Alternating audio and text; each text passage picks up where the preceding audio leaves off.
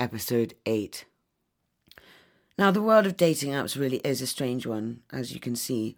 And because it is just dating, people are dating a lot of people at the same time. So call me an idiot, but I really didn't think about that. So when I met a funny, good looking, cheeky chap, I thought I'd met my match. I really did. I fell for the bloke pretty quickly. We had a ball together, and it felt so natural and fun and really rather too good to be true, which it was. After endless messaging between each other, he suddenly got very quiet. And we all have an inkling when we know something's not right, particularly when it has to do with matters of the heart, which is strange as it's the gut that's talking. But I got this message. Hey, sorry I've not been replying. I've kind of met someone I'm going to see a lot more of now. Hope you're well. Kiss. Silly me. I was gutted. I really was. I'd fallen for this bloke, hook, line, and sinker.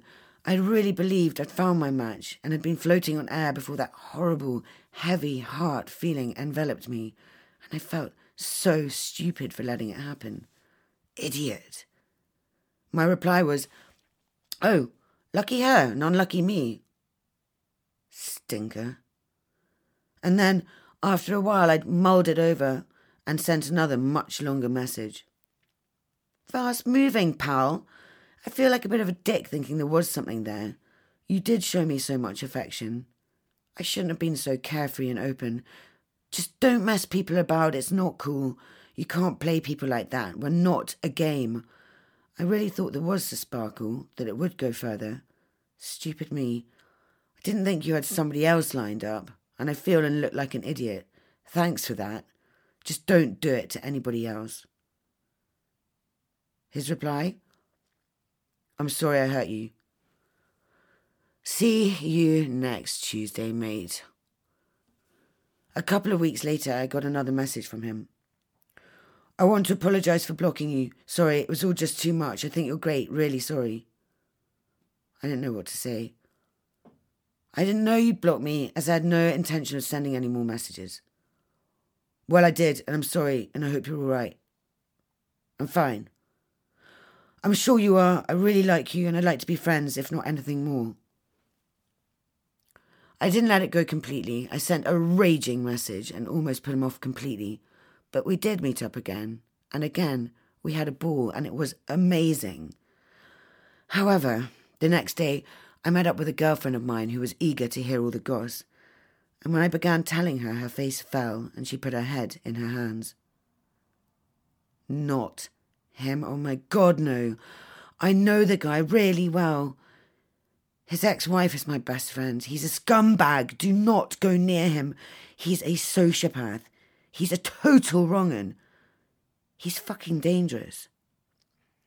My blood ran cold as she told me terrible, really shocking stories, and I was numb. I was totally in shock. Needless to say, I never saw him again, and I doubtlessly dodged a bullet. But I wonder how many more men with names like Justin Incredible I will swipe past, or how many walks I will take only to wind up back in Club Covid, grabbing a bottle of medicinal vino tinto and putting the beats on. Of course, there are huge success stories for others out there who have tried out these apps, and from my experience, they haven't all been bad. I have had lovely walks and talks and met interesting and sound guys. And I've definitely made at least one, if not two, friends for life, but just not the one, if that really exists. Lockdown won't last forever. There's already glimmers of a silver lining. And I really hope that when we are eventually unlocked, I and all the other singletons can meet someone on a romantic level the normal way again. But I bid you farewell, dating sites. See you later, alligator. It's been wild. One hell of a trip. An eye opener to say the least. Never boring, but I. Just not for me. So I'm signing out, skis. Adios, amigos. To be or not to be continued.